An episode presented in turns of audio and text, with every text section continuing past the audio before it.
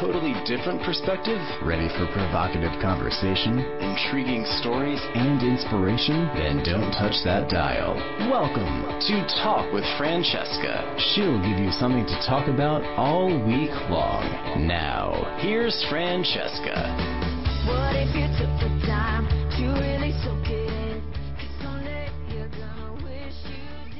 Hello, everyone. Welcome to Talk with Francesca. I'm Francesca Luca, your host, and I'm excited as always to be with you here today. But I need you to talk to me to let me know what you're thinking, whether you find the show useful, entertaining, riveting, or even a little sluggish. I want to know. If there's a show suggestion you want to make, a question you have for a guest, or for me, I'm here.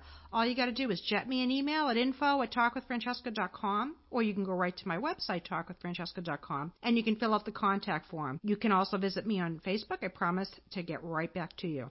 And if you missed part of the show, you can hop on over to recent shows on my website, again, talkwithfrancesca.com, and you can listen there. And of course, there are hundreds of episodes to listen to on iTunes, so you can listen to Talk with Francesca anytime, anywhere. So thanks for listening. This portion of Talk with Francesca is sponsored by Drowan and Hadass Law Firm. They are located at 50 Federal Street in Boston. When you're seeking legal counsel, call them at 617 377 4367. You can also visit them at drowanhit.com. You will no doubt be glad that you did. All right, we've got a lot to cover in a short period of time, so we're going to get going. The last thing Meredith Koch thought she'd be doing on her 25th birthday is fighting for her life. Just the day prior, she was in a horrific freak accident. An 850 pound piano crushed her body, sending her on a long road of rehab and surgeries. She suffered a fractured sternum and a burst fracture of her first lumbar vertebrae, resulting in paralysis from the waist down. While on this journey, she decided to live an adaptively abled life. She vowed to not allow her disability to stop her from enjoying the things in life she's passionate about. Now, as an adaptively abled advocate, Meredith conducts lectures on emergency care of spinal injuries, biomedical engineering of medical devices, and the healing capacity of adaptive sports.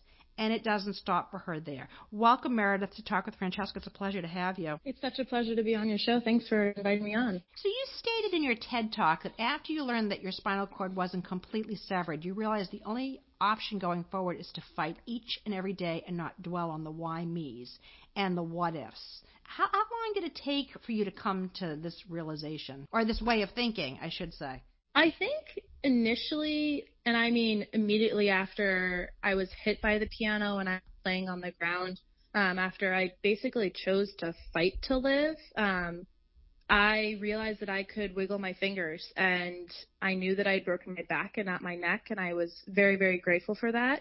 And I knew exactly where I was. I was alert and oriented and I had complete command of the situation. And that was the moment that I initially just knew that I was so blessed to be alive, but that if I was alive, then I needed to make the most out of what was to come. And then after I woke up in the ICU and we spoke to my spinal surgeon and he told us that somehow, some way, despite all the deformity of my spine and the vertebrae being shattered, that my cord hadn't been severed. I knew that I had to fight every day to the best of my ability each and every day. And there was no room for negative energy. There was no room for blame. There was no room for uh, not giving the people who I was with it was an accident. And so I just chose to not go through the you know, as you phrase it, the why me's and the what ifs, Mm-hmm. and instead to focus on what I needed to do each and every day, and you know, whether that's trying to just sit up in bed and hold myself upright, or if it's something bigger like trying to plan my return to work or trying to swim again.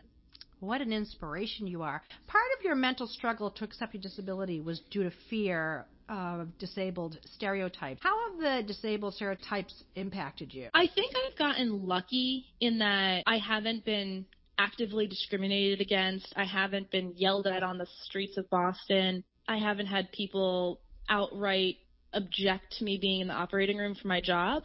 But it took me a long time to realize that I'm very good at my job and I have the qualifications to do my job and I didn't need fully functioning legs to do my job and that doctors would respect me for my intelligence and not think differently because I'm in a wheelchair at work. But it took a long time to get to that point and to be confident enough in who I am now as opposed to who I was before to embrace needing assistive devices, whether that be lower leg braces or crutches or wheelchair, and just always trying to be true to myself and to remember that my quality of life and what makes me happy is more important than what anyone thinks about me.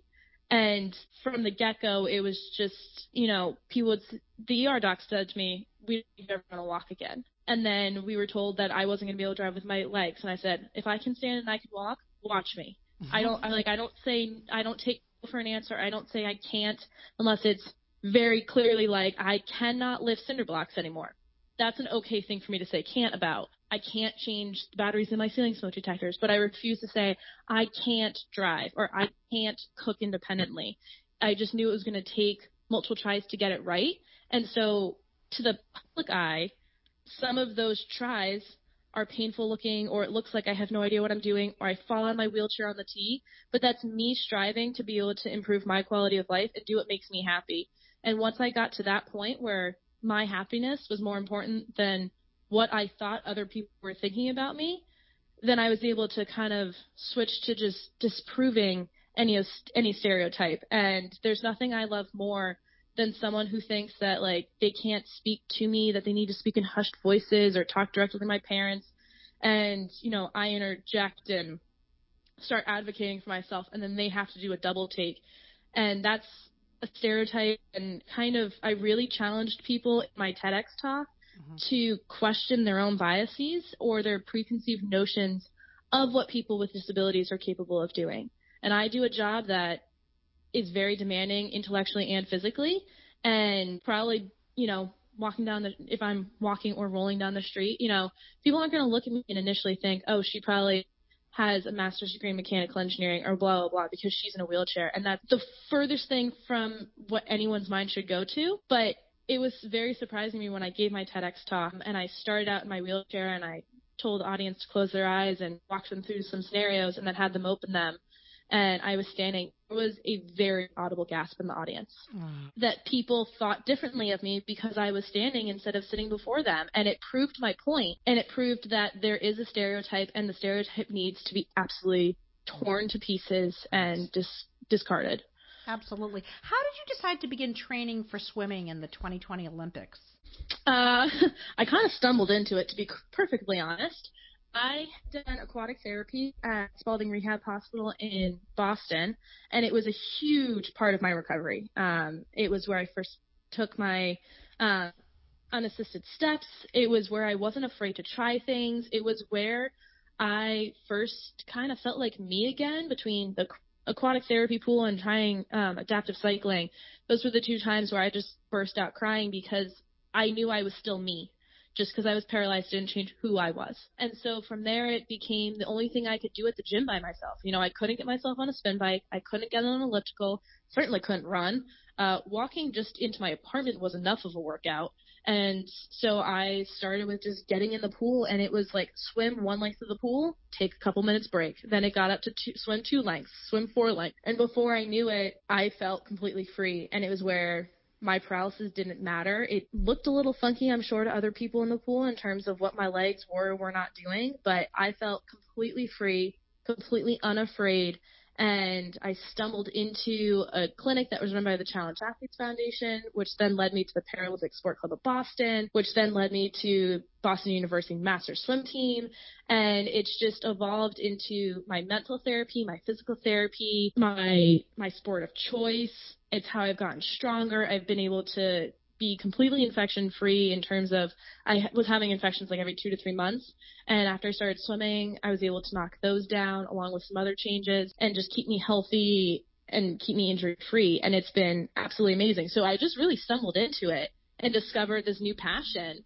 And through adaptive sports and the people I've met, I discovered Paralympic swimming. And it's, I haven't thought twice about my decision to make this my main sport. You are quite an inspiration. If you're just tuning in, you're listening to Talk with Francesca. I'm speaking with Meredith Koch. Meredith, we do need to take a short break and hear from our sponsors. Listeners, stay with us here. We've got lots more to cover. Every one of us will need a lawyer at some point in our lives, and if that point has already come for you, you know you need a good one. You need a qualified one, one who will defend your interests with exceptional knowledge and dedication. Luckily, I know where to find that lawyer. Whether your case involves real estate, employment, business law, or a governmental agency, David Hadass of Drowan Hitt and Hadass is ready to help. With broad experience throughout the Boston area, David specializes in civil litigation and appellate law. He's been named Massachusetts super lawyer and top business litigator for four consecutive years by Boston Magazine. David represents large and small businesses as well as individuals. Find him online at drowanhitt.com for more information to get started discussing your solution today. When you need legal representation, accept nothing less than the professional expertise of David Hadass of Drowan Hitt and Hadass. If you're anything like me, your dog is no different than your child. That's when I can't take my fur baby with me, I bring him to Goodfellas Doggy Daycare at 20 Thresher Street, right on Route 1 North in Saugus. They offer separate play areas for big and small dogs, a full size saltwater swimming pool, and top notch training from puppy to adult. Goodfellas Doggy Daycare, we're your family, and with them, it's personal. Visit goodfellasdoggydaycare.com today.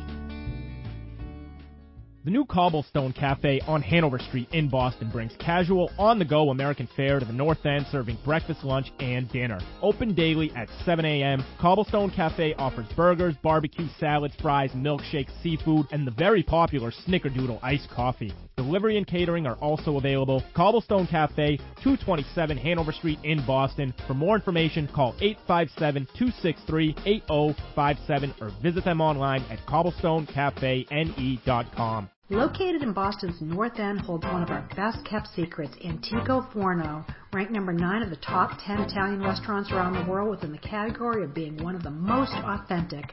With a welcoming family feel, it's hard to argue the experience you have when enjoying dinner at Antico Forno. Best known for their brick oven pizza, their world-class traditional cuisine does not fall far behind. Come enjoy dinner at Antico Forno and feel like part of the family. Open daily from 11:30 a.m. until 10 p.m. Call us today at 617-723-6733 or visit us at anticofornoboston.com. Hey, this is James Woods, and you are listening to Talk with Francesca. All right, we are back, and you are listening to Talk with Francesca, and I am speaking to Meredith Koch. She didn't think on her 25th birthday that she would be fighting for her life. Just the day uh, prior, she was in a horrific freak accident. An 850 pound piano crushed her body, sending her on a long road of rehab and surgeries. And we are talking about, she's just an amazing, amazing inspiration. So, welcome back, Meredith. Thanks. So, so what does it really entail to live your best life? Because I know you really seems like you really focus on what gives you strength and, and how to live that best life. But you know, really uh, give our listeners some sort of pointers. How to live my best life, or how do I do it? Uh, it's a it's a good question. I think first and foremost is realizing what really matters. Yeah. And immediately when I was on the ground, I was grateful to be alive, and I knew because I had I could wiggle my fingers that I didn't need to live my life. If I never walked and if I never could feel again, because that's where I started, it was going to be hard and it was going to be a lot to learn, and a lot to adapt to. That I could live a happy life that way. And my first thought after that, or I should say my second thought then, was, oh my God, my parents. They're going to be heartbroken when they hear this, but they're going to get in a car. They're going to drive to Vermont, which was five hours from where my parents were, worst probably six hours of their entire life, and just how grateful I was that I had lived and that I had chosen to live. And so I just keep that in my mind in terms of I keep my family really close to me. I pray on the good days, I pray on the bad days, and sometimes that is me saying, "Hey God, thanks for letting my legs hold me today." Um, and other days it's, you know, I need extra strength. I need to feel that that I've got an army behind me because this is getting really hard. I'm in a lot of pain. Things are frustrating. They aren't going well. But knowing what those things that I can always fall back on and knowing that, you know, I, I have an amazing care team at Spaulding that's taking care of me. I got super lucky with the spinal surgeon that operated on me. I'm in the greatest city in terms of I have adaptive sports and I have rehab and I have a job that's supportive of me. I can swim and I'm in a place where I have a garage that attaches to my house.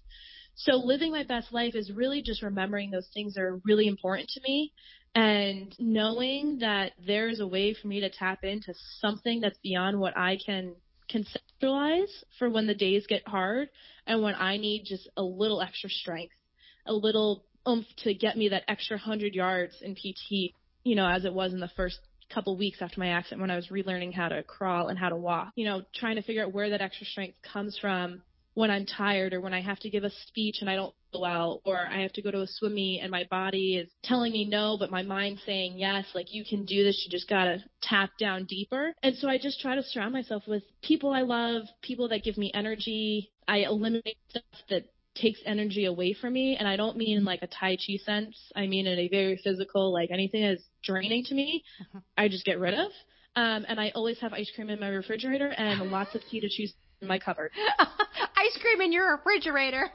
oh, sorry, in my freezer. Yeah, I know what you meant though, but that's okay. but, but sometimes it's nice to be able to drink the ice cream when you're really looking for sugar. Um, so, what do you do for play? Uh, swimming sometimes is for play. Um, I don't always swim in terms of like at practice. Um, sometimes I just go swim for fun on my own. Um, I'll do pretty much any adaptive sport someone throws at me. I have tried adaptive cycling, which I love, kayaking, adaptive mountain biking. Um, if I go home and visit my parents in Connecticut, I'll go sailing out in Long Island Sound. I tried uh, soaring in September, which was terrifyingly beautiful up in the Franconia Notch. Um, that's kind of my first stop, I guess, would be adaptive sports of some sort. I just love being active of any way, shape, and form that that takes. I love to bake. I love to read, adventure around, hang out with friends, go up and visit my nephew in New Hampshire. He just turned one, so it's a really fun age. Talk to my parents. so, what have you always had this type of an outlook on life? I mean, were you always this upbeat and positive, and you know, the the glass half full rather than the glass half empty?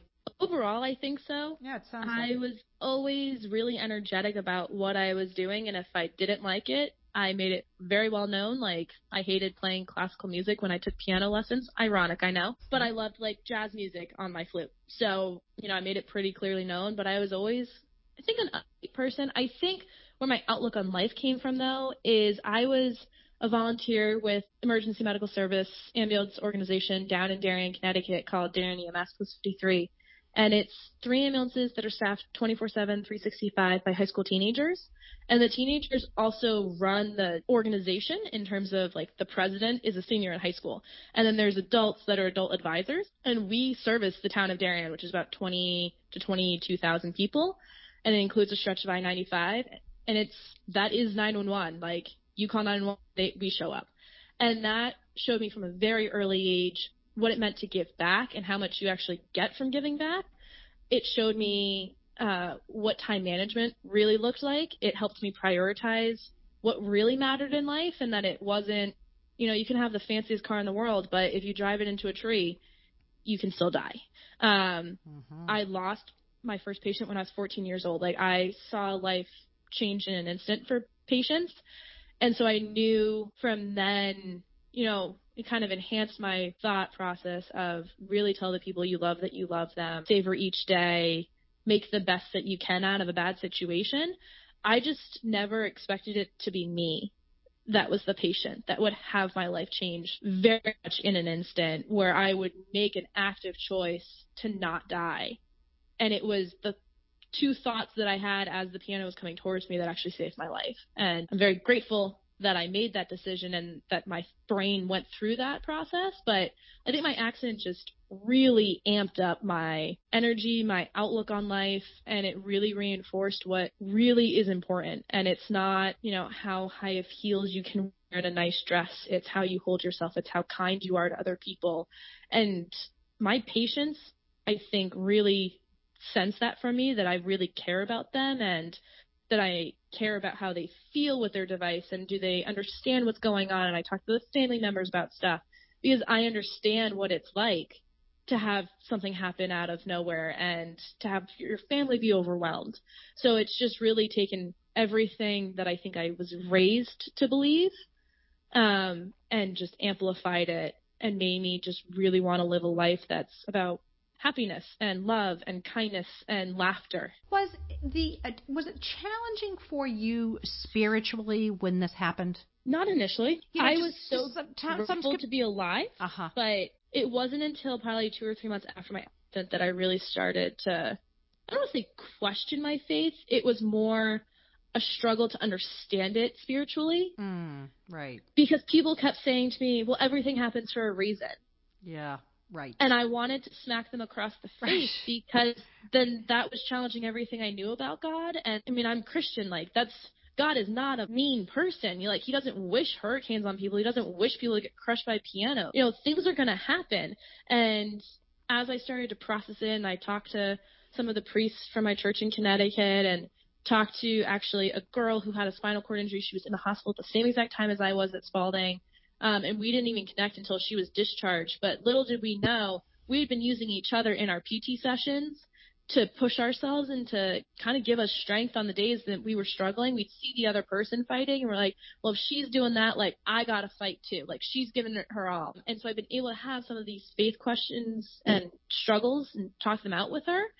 But I really came to believe very strongly that everything does not happen for a reason. That is baloney. Things are going to happen, and God will give you the resources and the strength that you need if you're willing to ask for help and you're willing to accept other people reaching out to give you a handout. And when you focus on that aspect of it, of being very grateful for everything that's been given to you and what you do have as opposed to focusing on what you've lost and you know how much it sucks that there's horrific wheelchair accessibility in the city of Boston or somewhere says it's wheelchair accessible and then you can't get into the bathroom. You know like instead of getting upset you learn to just laugh Mm-hmm. and you try to educate and you just try to kind and then that's when I start feeling like I'm making good come out of bad and that I'm spiritually processed what happened to me and trying to find what is like my new calling in life now that this has happened to me. What can I do to really make the best impact I can? I'm so grateful for having you on Talk with Francesca today. I really am. Thank you so much. Uh, if you're just tuning in, you're listening to Talk with Francesca. We do need to take another short break. We will be right back. Stay with us here. Every one of us will need a lawyer at some point in our lives, and if that point has already come for you, you know you need a good one. You need a qualified one, one who will defend your interests with exceptional knowledge and dedication. Luckily, I know where to find that lawyer, whether your case involves real estate, employment, business law, or a governmental agency. David Hadass of Drowan Hitt and Hadass is ready to help. With broad experience throughout the Boston area, David specializes in civil litigation and appellate law. He's been named Massachusetts super lawyer and top business litigator for four consecutive years by Boston Magazine. David represents large and small businesses as well as individuals. Find him online at drowanhit.com for more information to get started discussing your solution today. When you need legal representation, accept nothing less than the professional expertise of David Hadass of Drowan Hitt and Hadass. If you're anything like me, your dog is no different than your child. That's when I can't take my fur baby with me, I bring him to Goodfellas Doggy Daycare at 20 Thresher Street, right on Route 1 North in Saugus. They offer separate play areas for big and small dogs, a full-size saltwater swimming pool, and top-notch training from puppy to adult. Goodfellas Doggy Daycare, we're your family, and with them, it's personal. Visit goodfellasdoggydaycare.com today. The new Cobblestone Cafe on Hanover Street in Boston brings casual, on the go American fare to the North End, serving breakfast, lunch, and dinner. Open daily at 7 a.m., Cobblestone Cafe offers burgers, barbecue, salads, fries, milkshakes, seafood, and the very popular Snickerdoodle iced coffee. Delivery and catering are also available. Cobblestone Cafe, 227 Hanover Street in Boston. For more information, call 857-263-8057 or visit them online at cobblestonecafene.com. Do you have chronic pain, neck, shoulder, or low back stiffness, headaches? Amanda King, licensed massage therapist, can help. Located in downtown Salem, Amanda has over 13 years of experience helping people with pain, injury, and stress. She can help you feel better, move better, relax, and enjoy your life. So call today to book your appointment at 617-461-7516 or learn more at www.clearbody.mind.massagetherapy.com. Located in Boston's North End holds one of our best kept secrets, Antico Forno, ranked number 9 of the top 10 Italian restaurants around the world within the category of being one of the most authentic. With a welcoming family feel, it's hard to argue the experience you have when enjoying dinner at Antico Forno. Best known for their brick oven pizza, their world class traditional cuisine does not fall far behind. Come enjoy dinner at Antico Forno and feel like part of the family. Open daily from 11:30 a.m. until 10 p.m. Call us today at 617-723-6733 or visit us at anticofornoboston.com. Hey, this is James Woods, and you are listening to Talk with Francesca. All right, we are back, and you are listening to Talk with Francesca, and I am speaking to an incredibly inspirational woman, Meredith Koch. A 850 pound piano fell on her, and she's sharing with us her story, and it is just, you are amazing, Meredith. You really are. I am just in com- Thank you. complete awe, and. Um, I just I don't even know if I want to ask this question because I don't even want to bring any kind of negativity in. But I'm just wondering, is there ever do you ever have down days? Oh, absolutely. Okay. All right. So I then, don't think you could Yeah. through something like this without having them. Yeah. Um, I think that there's different types of down days. I mean, there are days that I'm in just a lot of pain and I have to call out of work and I'm literally like laying in bed or migrating from my bed to my couch and I'm just like fighting back tears and I'm just doing the best I can to, you know, feed myself and brush my hair. But those aren't as difficult of days because then it's something that's tangible, right? Like, you know, if you have a broken leg, like, yeah, it sucks, but you can kind of mentally deal with it and you're like, great, once the pain goes away, I'll be fine. I definitely do have days that I call reset days where Mhm, I just get mhm. into a little bit of a funk and you just get into this little pit of like, this sucks. Mm-hmm. And what I have trained myself to do is instead of get sucked into focusing on the suck Mm, that downward spiral. And starting to open up those questions that I refuse to go down of the why me's and the what ifs and you know how how is this possible? Why why am I the one that got paralyzed? I try to say, okay, let's just complain about it. I text my friends, I'll call my mom, like I will watch whatever sappy chick flick I want. You know, I will eat ice cream out of the carton and then I say, put yourself to bed. And I wake up the next morning and most of the time I'm like, okay, today is a new day. We are done with the reset day. We're you had your one day of your mini pity party. You cried, great. Now get back on the horse, get back in the pool, you know, go to work, put on a smile. And my grandmother, my mom's mom, taught my mom this. My mom passed it on to me that, you know, some days are gonna be hard, but almost every day can get better just by getting up and getting dressed and making your bed. Well, you thought. And if you can accomplish those things, Mhm. then you can have an entirely different mindset about the day. and your thoughts really do create your reality. That is true, don't you think? Is very true. I think it's important to give yourself the opportunity to feel the pain, and Yes. that was actually Yes. advice that one of the paramedics who treated me gave me. It was as we rolled onto the spinal cord injury floor at Spaulding after a four and a half hour long ambulance ride from Vermont down in a very drug induced state. I just started bawling when we hit the floor because it reality sunk in that I was not going home. This wasn't just some quick little hospital stay that I literally was going to have to change everything about my life. And, And what was that like for you mentally? oh, it was terrifying. I mean, I was Mm. full out bawling, and that was really the first time I had cried since my accident. Hmm. I hadn't. I mean, I You were probably living on adrenaline prior to that. Right? adrenaline and a lot of sleep, and we had like a constant stream of visitors when I was up at the University of Vermont Medical Center. And when I got to Spaulding, it just everything hit. And he said to me, "This is not going to be easy."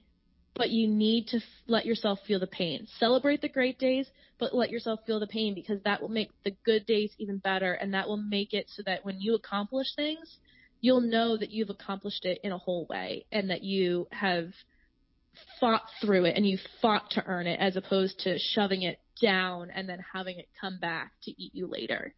And so that's why I allow myself like, you know, my my mini pity parties and then Mhm. I get myself out of them and go on my merry way. You know, when you said that, you know, things don't happen for a reason, and you know, people say that all the time, and and I have to admit, I no, I don't necessarily agree with that either. But in listening to you, I think, well, you know, what you've been through and what you can teach the world is, you know, you're just like a great, like disciple, right? You're just you're you're able to really teach people to think differently. I mean, I have to admit, I mean, as I'm listening to you, I'm thinking, wow, you know, there are times when, you know, I can say the glass is more half empty, you know, and and it's just so it's so nice to hear and refreshing to hear someone who who can so consistently do what you do. Because it is it can be challenging when you have those down times. And it can be easy to spiral right down. And i i really think it's just great the way you're able to say okay i've had my pity party today. I've licked my wounds and now i'm going to pick myself back up. And not everyone can do that. It takes a lot of practice. Uh, there are definitely times that it's not a one day pity party. Uh, that it turns into a, a couple days. But what I think is really important is to acknowledge the fact that you need to have those down times to be able to feel the emotions and to be able to process it because it it's not like breaking your foot or tearing your ACL and in eight months you're fine. I'm three and a half years out from my accident and I am still doing rehab. I am still getting stronger. We are praying with every fiber in our bodies that my calves have started to wake up, and that's why I've been in pain for the last month.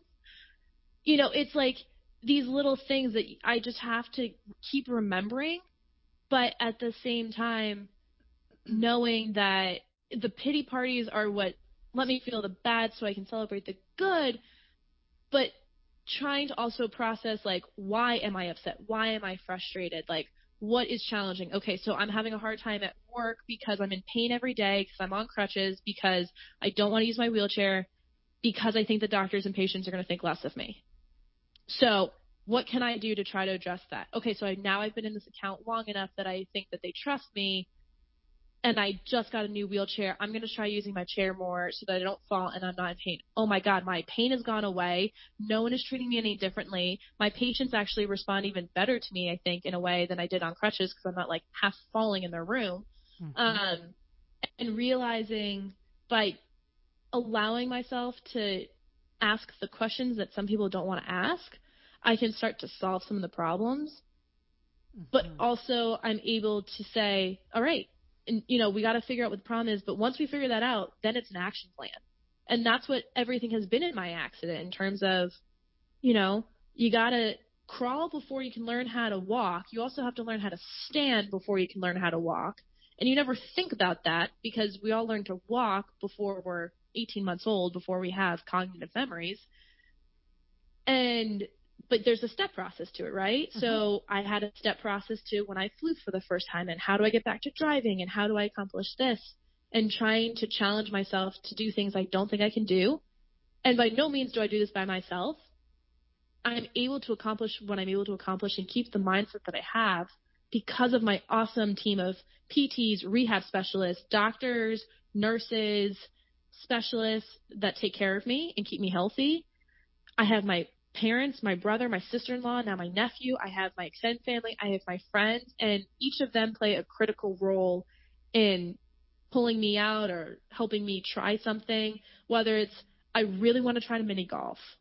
Will you come with me? And my friend goes, You're on a walker and you got out of the hospital two weeks ago. And I said, And we will skip half the holes if we have to, but I want to try.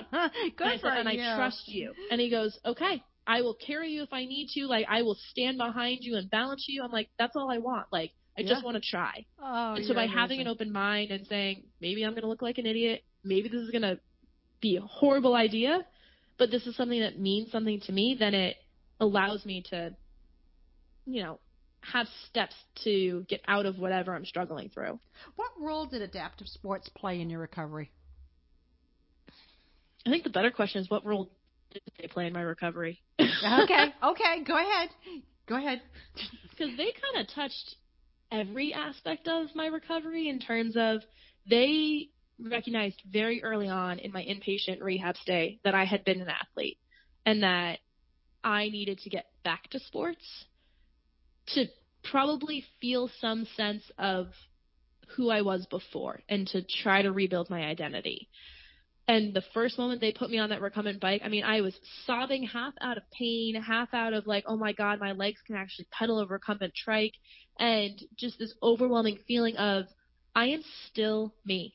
I am paralyzed, I can't walk, I have no idea if I need to go to the bathroom or not. Like, I don't know if I can drive yet, but I'm still me. And so that was where I started to rebuild my identity as an adaptively abled athlete. And starting adaptive sports, it got me into a network of people that I needed to be surrounded by. People who have all forms of disabilities, not just spinal cord injuries, you know, amputations, multiple sclerosis, visual impairment, spina bifida, all of these things. And you surround yourself with people who choose to live their life to the fullest and beyond what they kind of thought their life could be with two legs or two fully functioning legs. And it's just contagious to be around these people. But it also builds kind of a support network right off the bat. I made one of my closest friends through adaptive rock climbing, and she's the one I go to with questions of like, okay, so when my legs don't work and I'm in my wheelchair and I need to transfer to a bar top stool, how do I do that? And she teaches me how. Or, you know, like, how do I get my chair into my car without having to take it apart? Well, my friend with cerebral palsy, I saw her pull, pull it up into her trunk, and I was like, that's brilliant. So it's built these, this community. It's built my, like, social schedule. It's, you know, people that I know that if I'm in a fix, I can call and say, I know that you're, like, the therapeutic recreational therapist who worked with me and like we only do adaptive sports together, but like I'm in the hospital and I need help. Like and she would come. So adaptive sports have touched every aspect of my recovery and most importantly it's made me really proud of who I am and what I'm able to accomplish. You have a heck of a lot to be proud of. Meredith, thank you so much for joining us today on Talk with Francesca. I just before we say goodbye, I would just love to know what you would like the listeners to take away from this interview. I think it's really important to see people for who they are and what they're able to contribute to a situation and realizing that we can make environments physically inclusive to everyone of all ability levels, but if people aren't willing to open their minds to see the strength and resilience it takes to live an adaptively abled life or to be able to, you know, take care of their mother that's at home, you know, everyone has their challenges someone who has a physical disability, it's just very obvious what our, you know, main quote unquote struggle is. But if we can take the time to get to know someone and try to find some way to identify with them, we really can build a beautiful world that is just focused on kindness and inclusion as opposed to trying to create differences and making judgments about someone mm-hmm. that are completely not true and that's the one thing I've learned from my accident is that it does not matter how many legs you have, how many arms you have, if you have a traumatic brain injury, if you can even speak or not, you can touch someone else's life and you have a reason to be in this world. if we can focus on that, we can change so much. And I am just blessed, as weird as that word sounds, and how am I'm going to use it, I am blessed to live an adaptively abled life and to be a walking miracle and to be an incomplete paraplegic and to be a part of the spinal cord injury community and the adaptive sports community and to be able to link arms with Spaulding Rehab Hospital and some of the other nonprofits that I'm a part of because I get to share how empowering this experience can be and try to help people not need to go through something that's traumatic or have something terrible happen to them but still be able to change how they view other people. Meredith, thanks so much for being on Talk with Francesca today. It's really, truly been a pre- pleasure. It's been a pleasure for me as well. Thank All you right. so much. All right, you take care. All right, you've been listening to Talk with Francesca. I'm calling it a wrap. I hope you enjoyed the show. She was just so, so inspiring. What an amazing woman. Um, I'd love it if you would share the show with someone that you know, help spread the word to your friends on social media. I'm honored to be on this journey with you, and I'd love to hear from you. So drop me a note at info at talkwithfrancesca.com. And have a great week. See you next week, same time, same place. Don't try